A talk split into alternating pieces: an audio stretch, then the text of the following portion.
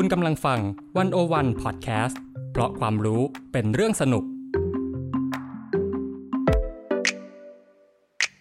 101 In Focus เจาะไฮไลท์เด่น เศรษฐกิจสังคมการเมืองทั้งไทยและเทศ โดยกองบรรณาธิการ The101.world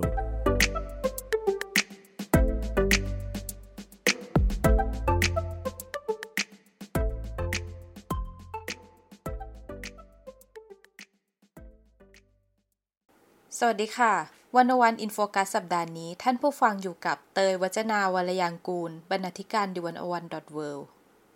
และจีนนรัจยาตันจพัฒกุล กองบรรณาธิการ The101.world ค่ะ ค่ะ ท่านผู้ฟังค่ะ เป็นเวลากว่าหนึ่งปีแล้วนะคะที่โควิดเข้ามาปั่นป่วนโลกการเรียนรู้ จนรั้วโรงเรียนเนี่ยต้องปิดลง แต่แน่นอนว่าแม้โรงเรียนจะหยุดนะคะ แต่ว่าการเรียนรู้เนี่ยต้องไม่หยุด ช่วงปีที่ผ่านมาโลกการศึกษาก็เลยกลายเป็นห้องทดลองขนาดใหญ่ พื่อค้นหาทางออกจากวิกฤตโรคระบาดนะคะ เพื่อไม่ให้การเรียนรู้ของเด็กนักเรียนคนใดต้องหล่นหายไประหว่างทางนะคะ แต่ว่าหลายทางออกที่มีการเร่งรัดสังเคราะห์กันออกมา ก็ยังตอบโจทย์ปัญหาใหญ่เรื่องความเหลื่อมล้ำทางการศึกษาที่ทวีความหนักหน่วงได้ไม่หมดจดนักนะคะ ในสภาวะที่โลกการเรียนรู้เนี่ยจะไม่มีวันกลับไปเป็นเหมือนเดิม ประเด็นเรื่องความเหลื่อมล้ำที่โควิดฝากไว้ คือสิ่งที่ต้องนำกลับมาทบทวนและรื้อสร้างใหม่ เพื่อทำให้การศึกษานะคะมีความเสมอภาคมากขึ้น101 In Focus สัปดาห์นี้นะคะ ก็เลยจะมาชวนคุยกันเรื่อง ความเสมอภาคทางการศึกษาจากวิกฤตโรคระบาดนะคะ โดยจะชวนย้อนสำรวจความเปลี่ยนแปลงของโลกการศึกษาหลังโควิด -19 แนวทางและองค์ความรู้ในการจัดการศึกษาใหม่ๆที่น่าสนใจหนทางไปสู่ระบบการศึกษาที่ดีกว่า โดยเรานะคะจะพาคุณผู้ฟังเนี่ยสำรวจผ่านสปอตไลท์ เปิดคลาสเสมอภาคหรือบทเรียนโควิด -19 ซึ่งเป็นผลงานที่วันอวันเนี่ยได้ร่วมมือกับกองทุนเพื่อความเสมอภาคทางการศึกษา ซึ่งผลงานเนี่ยก็เผยแพร่ออกมาในช่วงเดือนที่ผ่านมานะคะ ค่ะจีนคะเอออยากให้จีนเนี่ยช่วยยกตัวอย่างผลงานจากสปอตไลท์ชุดนนี้ว่าพอการเรียนการสอนปกติของเราเนี่ยทำไม่ได้แล้ว นวัตกรรมการศึกษาใหม่ๆ ที่โผล่ขึ้นมาหลังโควิด -19 เนี่ยมีอะไรบ้างคะ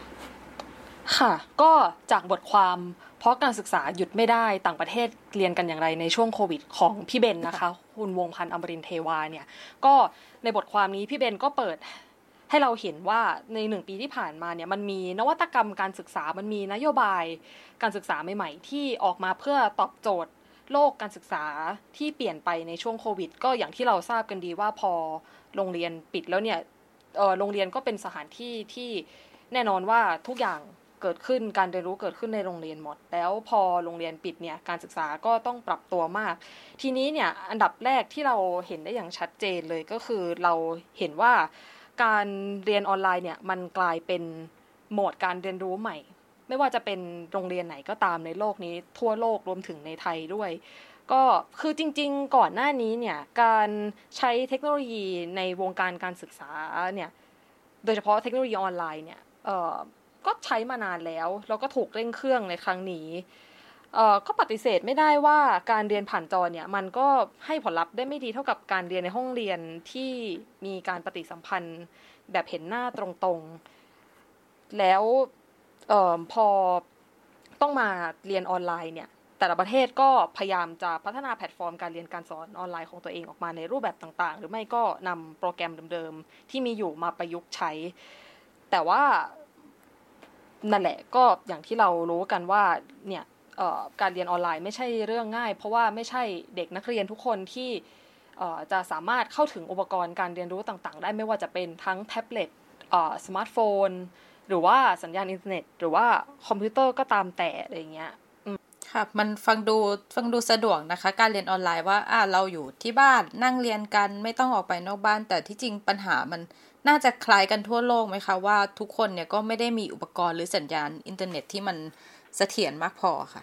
อืมก็คล้ายๆกันค่ะ แต่ว่าเราก็จะเห็นความรุนแรงของปัญหาความเหลื่อมล้ำทางดิจิตอลหรือ digital divide เนี่ยหนักกว่าในซีกโลกใต้หรือว่าในประเทศที่กำลังพัฒนาอยู่ซึ่งเดี๋ยวตรงนี้เนี่ยเราจะไปคุยกันทีหลัง แต่ว่าทั้งนี้ทั้งนั้นเนี่ยมันก็ในหลายประเทศก็เห็นเราเห็นความพยายามนะคะ ที่รัฐบาลจะออกนโยบายออกมา support เช่นอย่างสิงคโปร์เนี่ยก็เขาก็มีแนวโน้มมีแนวคิดที่จะออกนโยบายให้เอาแท็บเล็ตหรือแล็ปท็อปให้นักเรียนระดับมัธยมศึกษาทุกคนอยู่แล้ว ภายใต้โครงการ National Digital Literacy Program แต่ว่าหลังจากโรคระบาดเนี่ยเขาก็เร่งเครื่องแจกแล็ปท็อปให้เร็วกว่าเดิม กว่าเดิมประมาณ 7 ปีเลยค่ะ แล้วก็ให้เงินอุดหนุนสำหรับซื้ออุปกรณ์ ให้นักเรียนเกือบทุกคนอีก เป็นจำนวน 200 ดอลลาร์สิงคโปร์ด้วยค่ะ ส่วนนักเรียนที่มีรายได้ต่ำรัฐบาลก็พิจารณาเงินอุดหนุนเพิ่มเติมให้อีก แล้วก็ประเทศที่มีการนำนโยบายแจกอุปกรณ์มาอีกที่หนึ่งเนี่ยก็คือเกาหลีใต้ค่ะ ก็เปิดให้เช่าอุปกรณ์โดยไม่คิดค่าใช้จ่ายสำหรับกลุ่มนักเรียนด้อยโอกาส แล้วก็ทำให้ทำระบบให้นักเรียนเนี่ยสามารถเข้าถึงแพลตฟอร์มเข้าสู่การเรียนออนไลน์ได้โดยไม่คิด data อินเทอร์เน็ตด้วย แต่ว่าเอ่อ นอกจากนี้เนี่ยก็ยังมีนโยบายที่ให้ความสำคัญกับกลุ่มนักเรียนชายขอบอื่นๆ อีก เช่น กลุ่มนักเรียนที่พิการทางการได้ยินก็ทำซับไตเติลขึ้นให้ในบทเรียนออนไลน์ค่ะ แต่ทั้งนี้ทั้งนั้นก็นี่ก็เป็นแค่ตัวอย่างของรัฐบาลที่ออกนโยบายออกมา supportตรงนี้ แต่เราก็ยังไม่ได้เห็นอย่างเป็นระบบในทุกๆที่ฟังดูน่าสนใจนะคะค่ะ เพราะว่าอย่างเกาหลีใต้เนี่ยคือนอกจากแจกอุปกรณ์ให้นักเรียนที่ยากจนแล้วก็ยัง มีการพัฒนาที่ไม่ได้ทิ้งเด็กกลุ่มนักเรียนที่มีความต้องการพิเศษด้วยใช่ไหมคะใช่ค่ะ ก็น่าเอาเป็นแบบอย่างในการที่จะนำไปต่อยอดนโยบายได้ในหลาย ๆ ที่เลยค่ะรวมถึงในไทยด้วย แล้วก็นอกจากการเสริมสร้างความสามารถในการที่ให้คนให้เด็กนักเรียนเนี่ยสามารถเข้าถึงบทเรียนออนไลน์ได้ ทักษะการเรียนรู้ที่เปลี่ยนไปในโลก หมายถึงว่ารูปแบบที่เปลี่ยนไปในการเรียนรู้เนี่ย ก็เริ่มเราเริ่มเห็นการเรียนรู้แบบไฮบริดขึ้นมาค่ะ การเรียนรู้แบบไฮบริดนี่คือเป็นยังไงนะคะ ก็ตอนคือมันจะมีช่วงที่เราล็อกดาวน์ใช่ไหมคะเราก็เรียนออนไลน์ตลอดแต่พอเราเห็นสถานการณ์มันเริ่มคลี่คลายเป็นบางระยะ แล้วก็กลับมาระบาดใหม่เนี่ยมันทำให้โรงเรียนตกอยู่ในสภาพกึ่งปิด กึ่งเปิด เดี๋ยวบางวันก็เปิดได้ บางทีก็เปิดไม่ได้โรงเรียนได้บ้างไม่ได้บ้างเนาะอ่าใช่ เพราะฉะนั้นกระบวนการการเรียนรู้ที่ที่ปรับเนี่ย เราจะก็เลยเห็นห้องเรียนแบบไฮบริดเพิ่มมากขึ้น ห้องเรียนแบบไฮบริดเนี่ยโจทย์สำคัญของมันก็คือว่าจะทำยังไงให้มันผสมผสานการเรียนรู้ที่บางวันมาเรียนที่โรงเรียนได้ กับวันที่ต้องเรียนผ่านหน้าจอให้ได้เนี่ย อย่างมีประสิทธิภาพแล้วก็ลงตัวแล้วก็ยังใช้โอกาสนี้เนี่ย ให้ เด็กสามารถเรียนอะไรได้มากกว่าเดิมด้วยค่ะ จีนมีตัวอย่างไหมคะว่ามีประเทศไหนที่มันสามารถทำไอโมเดลเนี้ยได้ดีอะค่ะ ก็มีอยู่สองประเทศที่พี่เบนเขายกขึ้นมาค่ะ ในบทความนี้ก็คือเอ่อตัวอย่างหนึ่งคือที่ญี่ปุ่น คือโดยทั่วไปในระบบการศึกษาของญี่ปุ่นเนี่ยค่ะเขาให้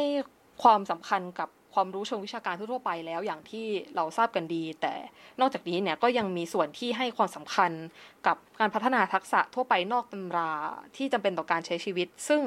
ญี่ปุ่นเนี่ยเรียกแนวคิดการศึกษาแบบนี้ว่าโคคัตสึซึ่ง โคคัตสึเนี่ยคำอธิบายมันก็คือว่าเป็นการเรียนรู้แบบองค์องรวมหรือว่า holistic education ที่ครอบคลุมการปลูกฝังทักษะทั้ง soft skills หลาย ๆ อย่างให้กับเด็กไม่ว่าจะเป็นการดูแลตัวเอง พัฒนาบุคลิกภาพทำงานเป็นทีม พัฒนามนุษยสัมพันธ์ การคิดแบบสร้างสรรค์แล้วก็ทักษะอีกหลาย ๆ ทักษะผ่านกิจกรรมหลายรูปแบบในโรงเรียน แล้วก็มักจะเน้นให้นักเรียนมีส่วนร่วมในการออกแบบกิจกรรมด้วย แต่ทีนี้เนี่ยพอการระบาดของโควิดในแบบให้ ทำให้โรงเรียนต้องย้ายไปสู่ออนไลน์ ซึ่งแม้ว่ารูปแบบวิชาการอาจจะมีปัญหาน้อยกว่า แต่พอเป็นโคคัตสึเนี่ยกับเผชิญอุปสรรค ซึ่งเพราะว่าการเรียนรูปแบบนี้มันต้องอาศัยการใช้ปฏิสัมพันธ์ทางกายระหว่างนักเรียนมาก พอสมควร แม้โรงเรียนจะกลับไปเปิดเนี่ย เออ ก็ยังเจอปัญหาอีกว่าไม่สามารถทำกิจกรรมบางอย่างได้ เพราะว่ายังต้องเว้นระยะห่างอย่างที่เราทราบกันดี เพื่อไม่ให้มีความเสี่ยงในการระบาดเกิดขึ้น เพราะเพราะฉะนั้นเนี่ยหลายโรงเรียนในญี่ปุ่นเนี่ยก็เลยตัดสินใจออกแบบกิจกรรมรูปแบบใหม่ ๆ ให้โคคัตสึเนี่ยยังดำเนินต่อไปได้ควบคู่กับการเรียนเชิงวิชาการ เช่นก็คือตัวอย่างที่น่าสนใจเนี่ยก็คือให้นักเรียนร่วมสร้างสรรค์นำกิจกรรมตามเดิม ได้อย่างเอาแอปพลิเคชันทางการศึกษา ที่ชื่อว่า Meta Moji Classroom เนี่ยให้นักเรียนจับกลุ่ม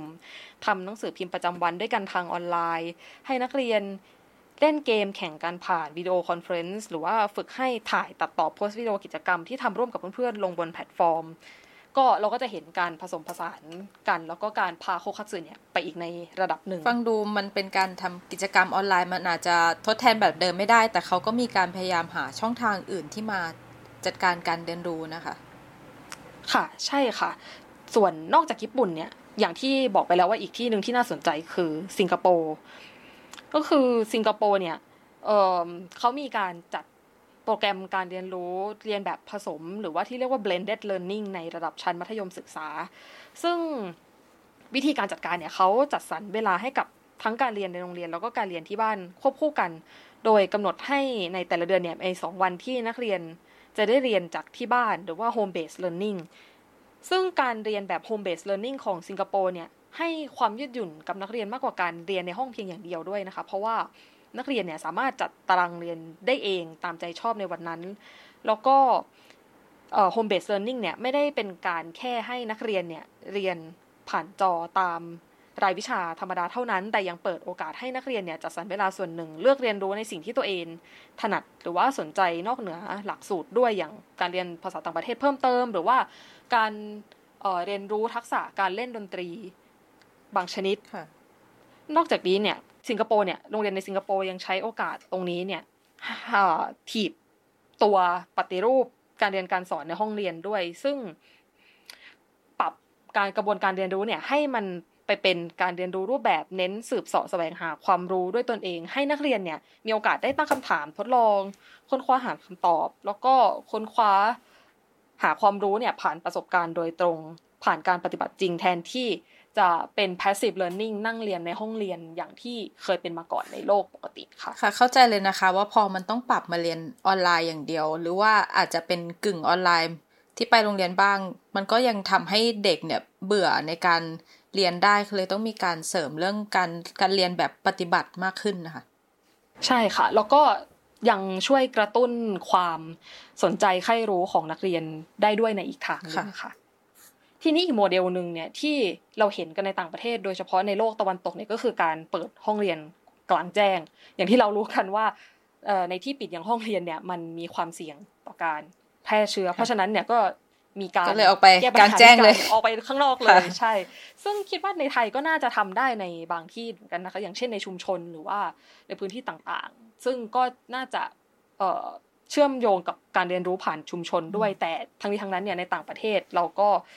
ก็มีตัวอย่างที่น่าสนใจเหมือนกันก็เขาก็อาศัยพึ่งพาธรรมชาติเนี่ยต้นไม้ใบหญ้าต่างๆ ในสถานที่ที่อากาศถ่ายเทดีเนี่ยร่วมเรียนรู้ กับวิถีในธรรมชาติเลย ซึ่งซึ่งซึ่งก็เป็นโมเดลที่ก็ใช้มาก่อนแล้ว แล้วก็ก็ใช้ได้ผลดีด้วยในโลกหลังโควิดเขาเรียกว่าโรงเรียนโมเดลในป่าค่ะ ส่วนมากนิยมในสแกนดิเนเวีย ก็เน้นให้เด็กๆเนี่ยออกมาใช้เวลาเรียนรู้ทำกิจกรรมท่ามกลาง ป่าไม้พัฒนาทักษะจากการเล่นปีนป่ายลงมือทำสำรวจเส้นทางเอ่อการก่อกองไฟอะไรแบบนี้ค่ะ อืมค่ะ เป็นต้น หรือว่าในสเปนก็มีการให้ไปเรียนริมทะเล แล้วก็เรียนรู้วิถีประมงเหมือนกันค่ะ ฟังดูน่าสนใจนะคะ ซึ่งมันน่าจะทำได้ในโรงเรียนนอกเมือง หรือว่าถ้าอย่างในไทยก็อาจจะเป็นที่ที่มันไม่ร้อนมากหรือเปล่าใช่ ก็เป็นไปได้ค่ะ ก็เขาบอกว่ากลางแจ้งเลยก็แต่ถ้าเป็นหน้าฝนก็เจอฝนอีกก็ค่ะ ค่ะ ทีนี้เนี่ยนอกจาก รูปแบบที่เปลี่ยนไปที่จะต้องเราเราจะต้องค้นหารูปแบบเพื่อให้การเรียนรู้เนี่ย มันสะดุดน้อยที่สุดแล้วไปต่อได้ในระยะสั้นเนี่ย ทีนี้ในระยะยาวในหลักสูตรเนี่ย ก็การที่โควิดมาถึงก็เป็นโอกาสในการปรับเปลี่ยนหลักสูตรอีกเหมือนกันค่ะ เพื่อให้กระบวนการการเรียนรู้หรือว่าวิชาทักษะที่นักเรียนจะได้ติดตัวไปเนี่ย เเหมาะสมกับโลกที่เปลี่ยนไปมากยิ่งขึ้น ผู้วางนโยบายทางการศึกษาในบางประเทศเนี่ยเขามองการไกลว่านักเรียนเนี่ยต้องการทักษะอะไรที่จะทำให้ใช้ชีวิตแล้วก็ประกอบอาชีพได้ ในโลกที่ผันผวนในอนาคตแล้วที่ตัวอย่างที่เป็นรูปธรรมที่สุดประเทศหนึ่งก็คือสิงคโปร์อีกแล้วค่ะค่ะ คือในช่วงต้นของการระบาดใหม่ ๆ เนี่ยกระทรวงศึกษาธิการของสิงคโปร์เนี่ยมีแนวคิดจะปรับปรุงหลักสูตร เลยก็คืออันดับแรกเนี่ยพอพอเราต้องมาเรียนออนไลน์แล้วรัฐบาลก็เห็นว่าเทคโนโลยีดิจิทัลเนี่ยคืบคานเข้ามามีบทบาทสำคัญในชีวิตมากขึ้น อย่างที่ไม่เคยเป็นมาก่อน แล้วก็มันก็จะยังเป็นอย่างนั้นต่อไป เพราะฉะนั้นหลักสูตรเนี่ยก็เลยมีการปรับเนื้อหาให้มีการเกี่ยวกับ ให้มีการเรียนการสอนเกี่ยวกับการทำเขียนโค้ด การคิดคำนวณหรือว่าการหรือว่าการวิทยาศาสตร์คอมพิวเตอร์ ที่เข้มข้นขึ้นมาตั้งแต่ชั้นประถมศึกษาเลย แล้วก็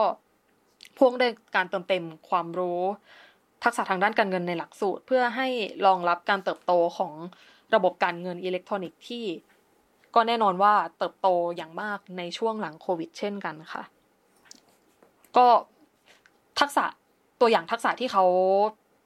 นำมาสอนแล้วเป็นรูปธรรมอันหนึ่งก็คือให้นักเรียนสิงคโปร์เนี่ยมีสมุดบัญชีอิเล็กทรอนิกส์ตั้งแต่ชั้นประถมศึกษาเลยเพื่อให้มีความคุ้นเคยในการใช้จ่ายเงินแบบไม่ใช้เงินสดค่ะฟังดูเขาเริ่มเริ่มปรับตัวเร็วมากเลยนะคะ เช่นแบบให้เริ่มเรียนเขียนโค้ดตั้งแต่ชั้นอืมประถมอย่างเงี้ย อืม ก็ถือว่าเร็วเร็วเหมือนกันตอนได้อ่านก็รู้สึกเซอร์ไพรส์เหมือนกันว่าเออก็เริ่มได้เร็ว แต่ก็คิดว่า ก็คงเป็นนโยบายหนึ่งที่ก็ต้องทดลองแล้วก็ดูต่อไปในอนาคตค่ะว่าจะให้ผลยังไงค่ะแล้วนอกจากทักษะที่เป็นทักษะทางการเงินแล้วก็ทักษะในการใช้เทคโนโลยีดิจิตอลเนี่ยเอ่อทักษะอื่น ๆ ที่เกี่ยวกับทางสังคมหลักสูตรของสิงคโปร์เขาก็พยายามจะ add เข้าไปด้วยเหมือนกันค่ะ อย่างเช่นในรายวิชาหน้าที่พลเมืองเนี่ยก็มีการปรับเปลี่ยน เนื้อหาให้สอดรับกับโลกที่มันย้ายขึ้นไปบนโลกไซเบอร์มากขึ้น เช่นการที่จะใช้โลกไซเบอร์ได้อย่างปลอดภัย แล้วก็มีความมั่นคง แล้วก็ยังมีการบรรจุเนื้อหาเกี่ยวกับการดูแลสุขภาพจิตด้วยเพื่อให้นักเรียนเนี่ยสามารถจัดการความเครียดในช่วงที่ต้องเรียนออนไลน์ได้ หรือว่าในช่วงที่ไม่สามารถใช้ชีวิตปกติได้ อย่างที่เราทราบกันดีว่าพอเราไม่ได้ใช้ชีวิตตามปกติ เราต้องล็อกดาวน์เนี่ยก็ หรือว่าไม่ได้ปฏิสัมพันธ์กับเพื่อนไม่ได้เจอกับคนเนี่ย ก็ทำให้เกิดความเครียดได้ง่ายนะคะ ก็เด็กก็ไม่ต่างกับผู้ใหญ่นะคะ ที่ต้องการเจอผู้คนต้องการออกไปนอกบ้าน พอไม่ได้ออกก็อาจจะมีความเครียดมากขึ้น ซึ่งดูแล้วสิงคโปร์เขาก็มีการจัดหลักสูตรเพิ่มเนื้อหาที่มันจำเป็นจริง ๆสำหรับการใช้ชีวิตช่วงนี้นะคะ ค่ะ แต่ว่าทั้งนี้ทั้งนั้นเนี่ยที่เราเห็นนวัตกรรมการเรียนรู้ใหม่ ๆ ที่มันโผล่ขึ้นมาที่น่าตื่นตาตื่นใจมากมายเนี่ย แต่มันก็ไม่ได้รองรับคนทุกคนอย่างที่เราอาจจะได้พูดไปแล้วในตอนต้นค่ะ คือแน่นอนว่า ก็มีคนที่การเรียนรู้เนี่ยอาจจะรอดในครั้งนี้สามนโยบายต่างๆเนี่ยสามารถเซฟการเรียนรู้ของนักเรียนได้ แต่ว่าก็ใช่ว่านักเรียนทุกคนเนี่ยจะมีโอกาสได้เรียนแบบนี้ทุกคนหรือว่าได้อยู่ในประเทศที่มีนโยบายที่รองรับ การเรียนรู้ได้ดีนะคะ แต่ในทางกลับในทางกลับกันเนี่ยโควิดกลับทำให้ความเหลื่อมล้ำทางการศึกษาพุ่งสูงมากขึ้นสำหรับเอ่อนักเรียนที่อยู่ในประเทศที่ไม่ได้มีนโยบายที่ดีรองรับค่ะค่ะ หรือว่าเด็กที่เข้าถึงโอกาสอยู่แล้ว เขาก็อาจจะแค่เปลี่ยนวิธีการเรียนรู้ แล้วก็อาจจะสามารถหาวิธีการเรียนรู้ได้มากขึ้นกว่าเดิมด้วยซ้ำแต่เด็กที่แต่เดิมเนี่ยเอ่อ อาจจะมีฐานะยากจนหรือเข้าไม่ถึงโอกาสในการเรียนรู้บางอย่าง ยิ่งโควิดเข้ามานี่มันจะยิ่งทำให้เขาบาดเจ็บหรือว่าเข้าไม่ถึงการศึกษามากขึ้นใช่ไหมคะ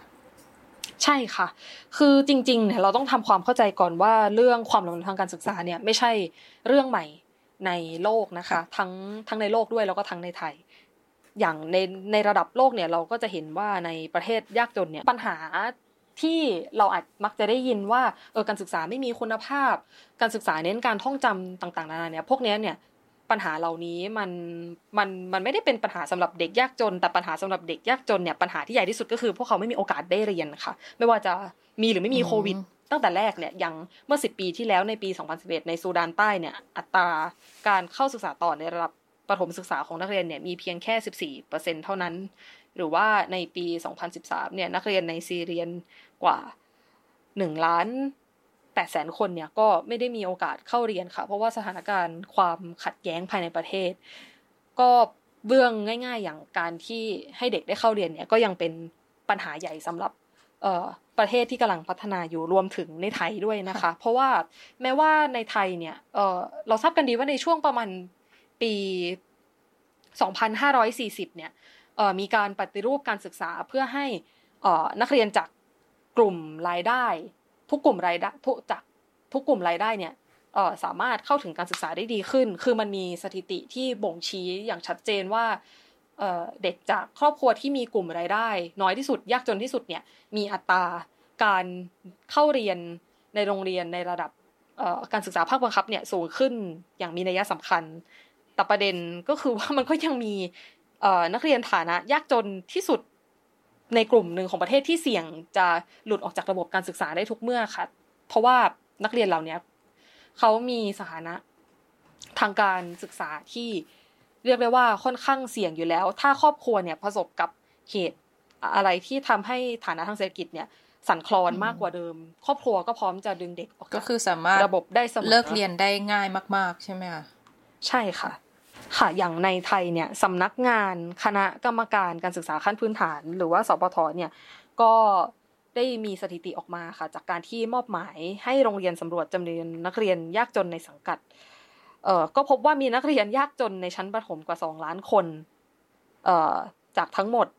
สามจุดหนึ่งล้านคนนะคะ แล้วก็ในชั้นมัธยมศึกษาตอนต้นเนี่ยก็มีมากกว่า 8 0 0แสนคนจาก 1.7 ล้านคนค่ะ ก็ถือว่าเป็นตัวเลขที่สูงเลยเป็นสัดส่วนที่เยอะนะคะ เยอะค่ะ ถือว่าน่าเป็นห่วงพอสมควร คือความเหลื่อมล้ำทางการศึกษาเนี่ย เป็นสิ่งที่มีอยู่แล้ว แต่ตัวเลขสถิติ หลังจากนั้นเนี่ย ก็ทำให้เราได้เห็นว่าปัญหาความเหลื่อมล้ำทางการศึกษาเนี่ย มันรุนแรงขึ้นหลังจากโควิดระบาดจริง ๆ อย่างในระดับโลกเนี่ยจะเห็นว่า สถิติในปี 2018 เด็กที่อยู่ในวัยประถมและมัธยมกว่า 258 ล้านคนเนี่ยจำต้องออกจากโรงเรียนแต่หลังจากที่มีการแพร่ระบาดของโควิดเนี่ยกลายเป็นว่านักเรียนที่ต้องออกจากโรงเรียนเนี่ยอย่างน้อยในทางกายภาพเนี่ยเพิ่มสูงขึ้นถึง 1.2 ล้านคนเลยค่ะ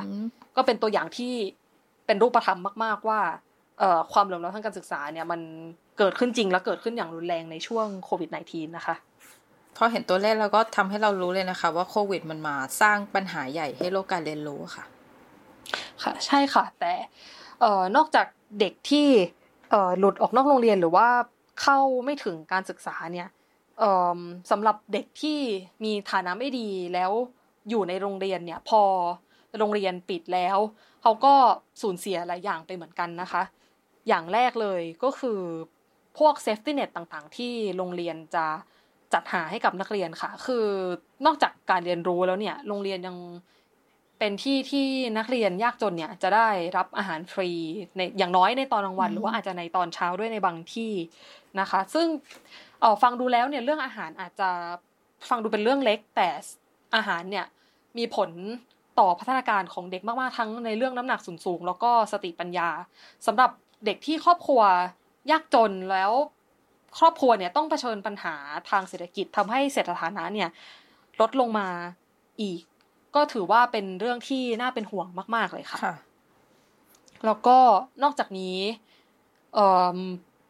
ในครอบครัวที่พร้อมเนี่ย แม้ว่าพ่อแม่อาจจะมีปัญหาในเรื่องการจัดสรรเวลาในการมาดูแล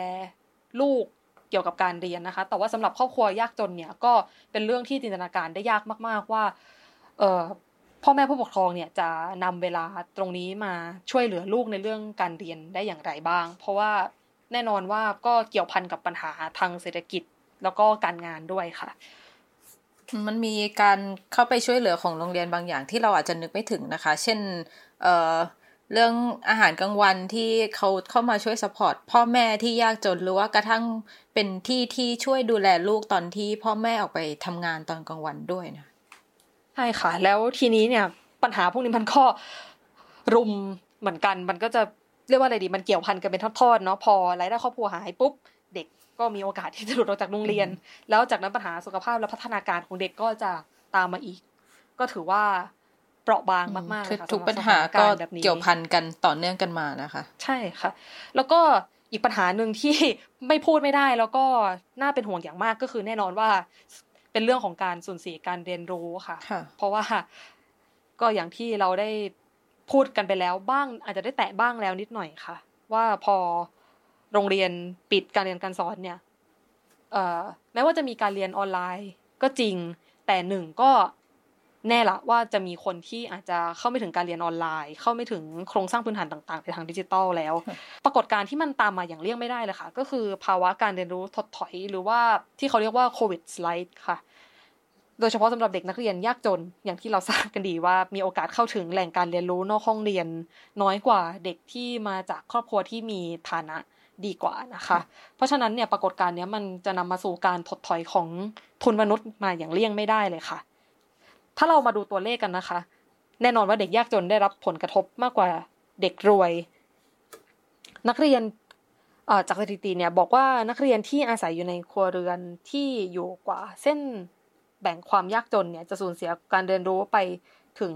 2.5 เดือน ส่วนเด็กนักเรียนมากกว่า 80%ที่อยู่ในครัวเรือน ซึ่งอยู่เหนือเส้นแบ่งความยากจนเนี่ยจะสูญเสียการเรียนรู้ไปเพียง อาจจะไม่เพียงแต่ว่าแน่นอนว่าน้อยกว่าก็คือแค่ก็คือ1.6เดือนค่ะ นอกจากนี้เนี่ยถ้าเราลองไปดูบริบทในสหรัฐอเมริกานะคะ เด็กที่ไม่ได้เป็นมาจากเชื้อชาติผิวขาวเนี่ยก็เสียเปรียบในเรื่องการเรียนรู้มากกว่าเหมือนกัน จากผลสำรวจ การเป็นโรงเรียนในสหรัฐช่วงฤดูใบไม้ผลิที่ผ่านมาเนี่ยค่ะก็พบว่าเด็กนักเรียนผิวขาวเนี่ยจะสูญเสียการเรียนรู้เพียงแค่หนึ่งถึงสามเดือนเท่านั้น แต่เด็กนักเรียนที่ไม่ได้เป็นเด็กกลุ่มผิวขาวอย่างเช่นเด็กผิวสีหรือว่าเด็กละตินเนี่ยจะสูญเสียการเรียนรู้ไปถึงสามถึงห้าเดือนเลยทีเดียว แม้ว่าสถานการณ์จะดีขึ้นเรื่อยๆตามมาเนี่ยแต่ว่าเด็กทั้งสองกลุ่มนี้เนี่ยก็ได้รับผลกระทบมากกว่าเด็กผิวขาวอยู่ดีค่ะ ที่จริงอย่างในไทยก็มีกลุ่มที่เราอาจจะพูดกันถึงไม่มากนะ เช่นเด็กต่างชาติ เช่นแบบเออลูกแรงงานข้ามชาติที่เขาน่าจะตกหล่นไปได้ง่ายมากเลยนะคะ ใช่ค่ะ แล้วยิ่งระบบอาจจะไม่ได้รองรับมากด้วยใช่ไหมคะใช่ค่ะเพราะหรือเขาอาจจะไม่ได้อยู่ในการสำรวจด้วยซ้ำไปค่ะ ตรงนี้ก็คิดว่าน่าจะเป็นอีกจุดหนึ่งที่ผู้ออกนโยบายน่าจะ เล็งเห็นนะคะ จากสถานการณ์นี้แล้วก็พลิกให้เป็นโอกาส จากนั้นเดี๋ยวเราลองไปดูตัวเลขอีกอันหนึ่งที่น่าสนใจค่ะ ว่าการเรียนออนไลน์เนี่ยมันทวีความเหลื่อมล้ำยังไง เราได้พูดไปถึงเรื่องดิจิตอลดีวายกันบ้างแล้วค่ะ ว่าเด็กยากจนเนี่ยมีโอกาสที่จะเข้าไม่ถึงโครงสร้างพื้นฐานต่างๆ ในตัวเลขที่มีมาเนี่ยค่ะในระดับประเทศพบว่าประเทศที่ มีรายได้ปานกลางค่อนข้างไปทางต่ำ65%เนี่ยสามารถจัดหาแพลตฟอร์มสำหรับการเรียนทางไกลได้ แต่ว่าถ้าเป็นประเทศที่รายได้ต่ำเนี่ยจะมีน้อยกว่า 25%เนี่ยที่สามารถจัดหาแพลตฟอร์มสำหรับการเรียนได้ ถ้าเทียบกับประเทศที่มีรายได้สูงเนี่ยประชากรมากกว่า 87%เนี่ยสามารถเข้าถึงอินเทอร์เน็ตได้ แต่ถ้าเป็นประเทศที่รายได้ต่ำกว่าเนี่ยอาจจะลดลงน้อยถึงกว่า 17%เลยค่ะ อืม ค่ะ มันก็เป็นตัวเลขที่ทำให้เราเห็นเลยนะคะ ว่าการเข้าถึงออนไลน์เนี่ยมันมันไม่ใช่เรื่องที่ทำได้ในทุกประเทศ แล้วก็ยิ่งอาจจะเป็นโดยเฉพาะประเทศเราที่มันก็ยังมีปัญหามากอยู่ค่ะ ใช่ค่ะ ก็ย้อนกลับไปที่จุดที่ว่าผู้ออกนโยบายก็จะต้องเล็งเห็นปัญหาโครงสร้างพื้นฐานของประเทศค่ะว่า หลังจากนี้ไปควรจะต้องวางโครงสร้างพื้นฐานตรงไหนแล้วตรงไหนคือปัญหาคอขวด ของความเหลื่อมล้ำทางการศึกษาค่ะ ค่ะ แล้วจากที่ได้ไปคุยกับกสศมานี่เขามีเขามีแนวทางแก้ไข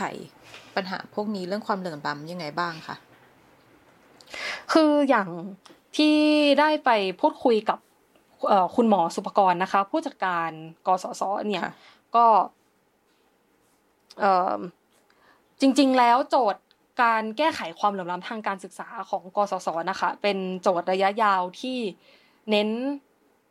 การแก้ไขปัญหาความเหลื่อมล้ำทางการศึกษาอย่างเป็นระบบ แล้วก็ลงทุนนำเงิน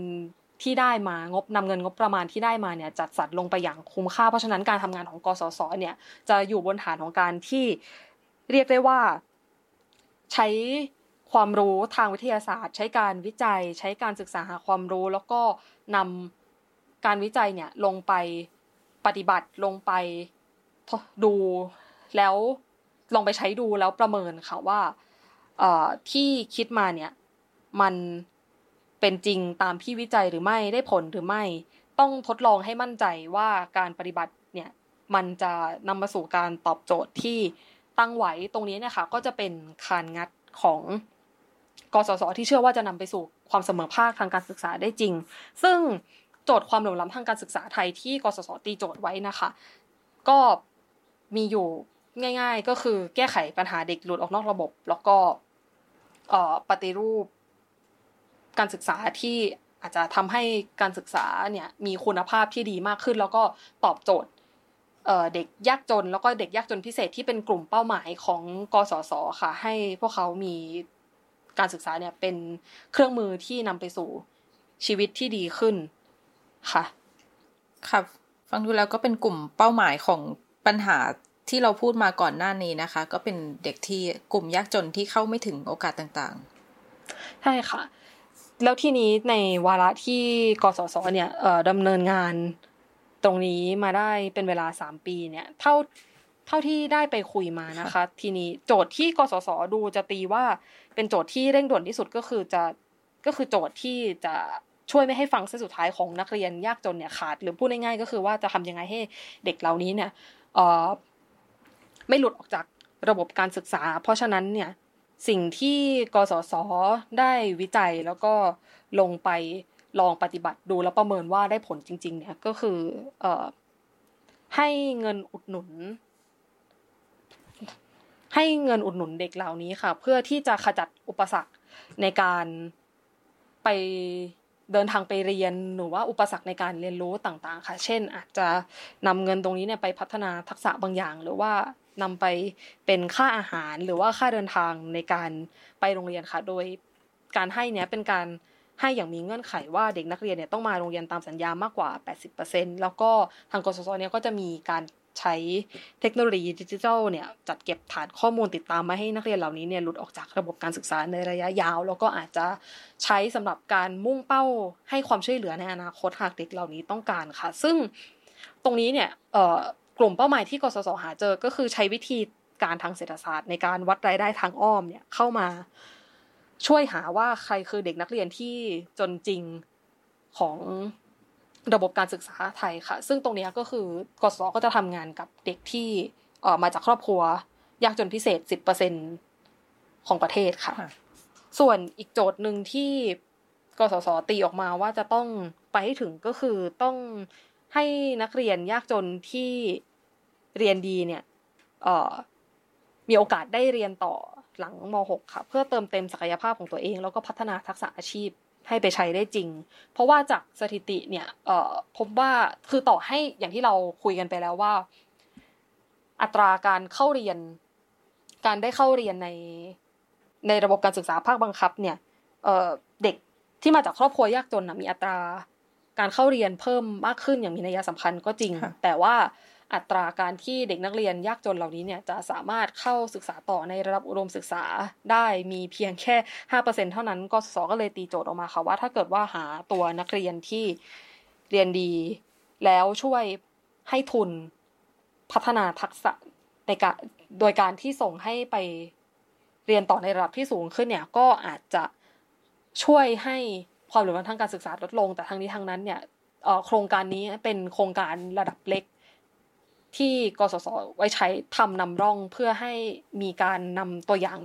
จากโครงการนี้เนี่ยที่ผ่านการวิจัยผ่านการทดลองมาแล้วเนี่ยให้หน่วยงานอื่นที่มีพลังมากกว่านำไปใช้ต่อค่ะ เพื่อที่จะขจัดความเหลื่อมล้ำทางการศึกษาต่อไป นอกจากนี้มันก็จะยังมีโจทย์ที่เข้าไปช่วยพัฒนาคุณภาพครูในชุมชนค่ะ โดยการที่มุ่งให้เด็กนักเรียนเนี่ย ศึกได้ได้มีโอกาสได้เรียน แล้วก็ศึกษาต่อเป็นครู แล้วก็กลับมาเป็นครูในชุมชน ก็ถือว่าเป็นการพัฒนาโรงเรียนขนาดเล็กในชุมชนไปในตัวด้วย แต่ว่าโครงการนี้ก็อาจจะเป็นวิธีที่ใช้เวลามากพอสมควร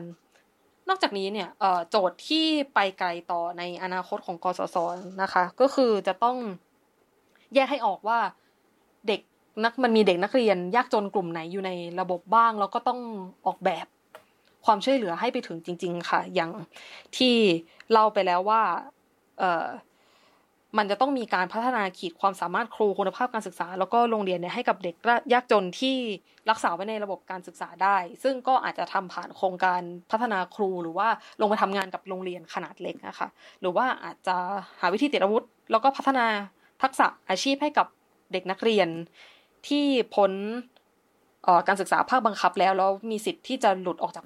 การศึกษาหลังจากภาคบังคับ ในช่วงก่อนจะจบม .6 เนี่ย เพื่อให้มีทักษะพอในวันที่ อาจจะเจอภาวะบีบคั้นจนจำต้องหลุดออกจากระบบจริง ๆ หรือว่าต้องมีการตามหาเด็กที่หลุดออกนอกระบบไปตั้งแต่การศึกษาภาคบังคับ แล้วต้องกลับเข้าไปทำงานกับเด็กเหล่านี้เนี่ยให้เขาอาจจะมีโอกาสได้กลับเข้าไปเรียนหรือว่าถ้าไม่ได้มีโอกาสกลับเข้าไปเรียนเนี่ย เอ่อก็ต้องช่วยพัฒนาทักษะให้เขาสามารถมีทักษะในการประกอบอาชีพที่อาจจะยกระดับรายได้ขึ้น เหล่านี้เนี่ย ทั้งหมดนี้ก็ต้องเป็นโจทย์ที่ในเมื่อระบุเป้าหมายได้แล้ว ก็ต้องมีการพัฒนาว่าจะต้องทำอย่างไรต่อไปเพื่อให้การทำโครงการเนี่ยมีเอ่อเรียกว่ามีผลกระทบสูงโดยการใช้ ทุนที่คุ้มค่านะคะ แต่ทั้งนี้ทั้งนั้นก็ทั้งหมดนี้ก็เป็นโครงการนำร่องที่ทำเป็นตัวอย่าง แล้วก็อาจจะลองเอาไปทำแล้วก็รอหน่วยงานอื่น ๆ ที่มีพลังในการนำไปขยายผลต่อค่ะ ทั้งหมดนี้ก็เป็นโจทย์แบบกสศในระยะยาวนะคะ ส่วนในระยะสั้นอย่างโควิด เนี่ยก็แม้ว่าจะมีการระดมทุนต่างๆ ก็จริงในการช่วยเหลือเรื่องอาหารกลางวัน หรือว่าเรื่องอื่นๆบ้าง แต่ว่าทั้งหมดนี้เนี่ยก็เอ่อในเมื่อเป็นโจทย์ระยะสั้นยังไม่ได้ผ่านการวิจัยแล้วก็พิสูจน์ความรู้ว่า การที่นำเงิน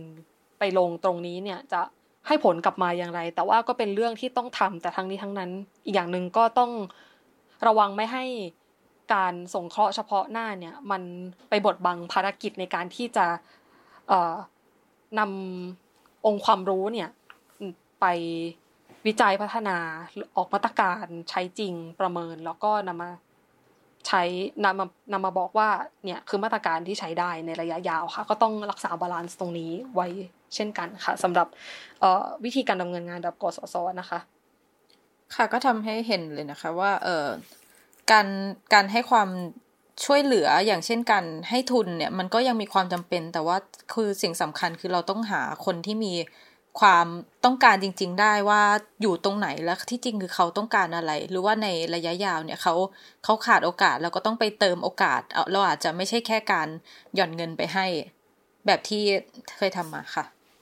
ใช่ค่ะ ทั้งหมดตรงนี้ก็คือหัวใจก็คืออยู่ตรงที่ว่าจะออกแบบนวัตกรรมมาตรการยังไง ให้ มันครอบคลุมแล้วก็นำไปสู่การเปลี่ยนแปลงในเชิงระบบได้ในท้ายที่สุดจริง ๆ ค่ะ ค่ะวันนี้นะคะเราก็ได้มาเห็นว่าเรื่องความเหลื่อมล้ำทางการศึกษาเนี่ยมันไม่ได้เพิ่งเกิดขึ้นแต่ว่าพอโควิดเข้ามาเนี่ยมันยิ่งทำให้เราเห็นว่าปัญหาอะไรที่เรามีอยู่ในระบบการศึกษา แล้วก็มีคนอีกจำนวนมากที่มันตกหล่นหรือว่าอาจจะหลุดออกจากระบบการศึกษาที่เราต้องทำให้เขากลับมาสู่การเรียนรู้ได้ในรูปแบบต่างๆ ค่ะ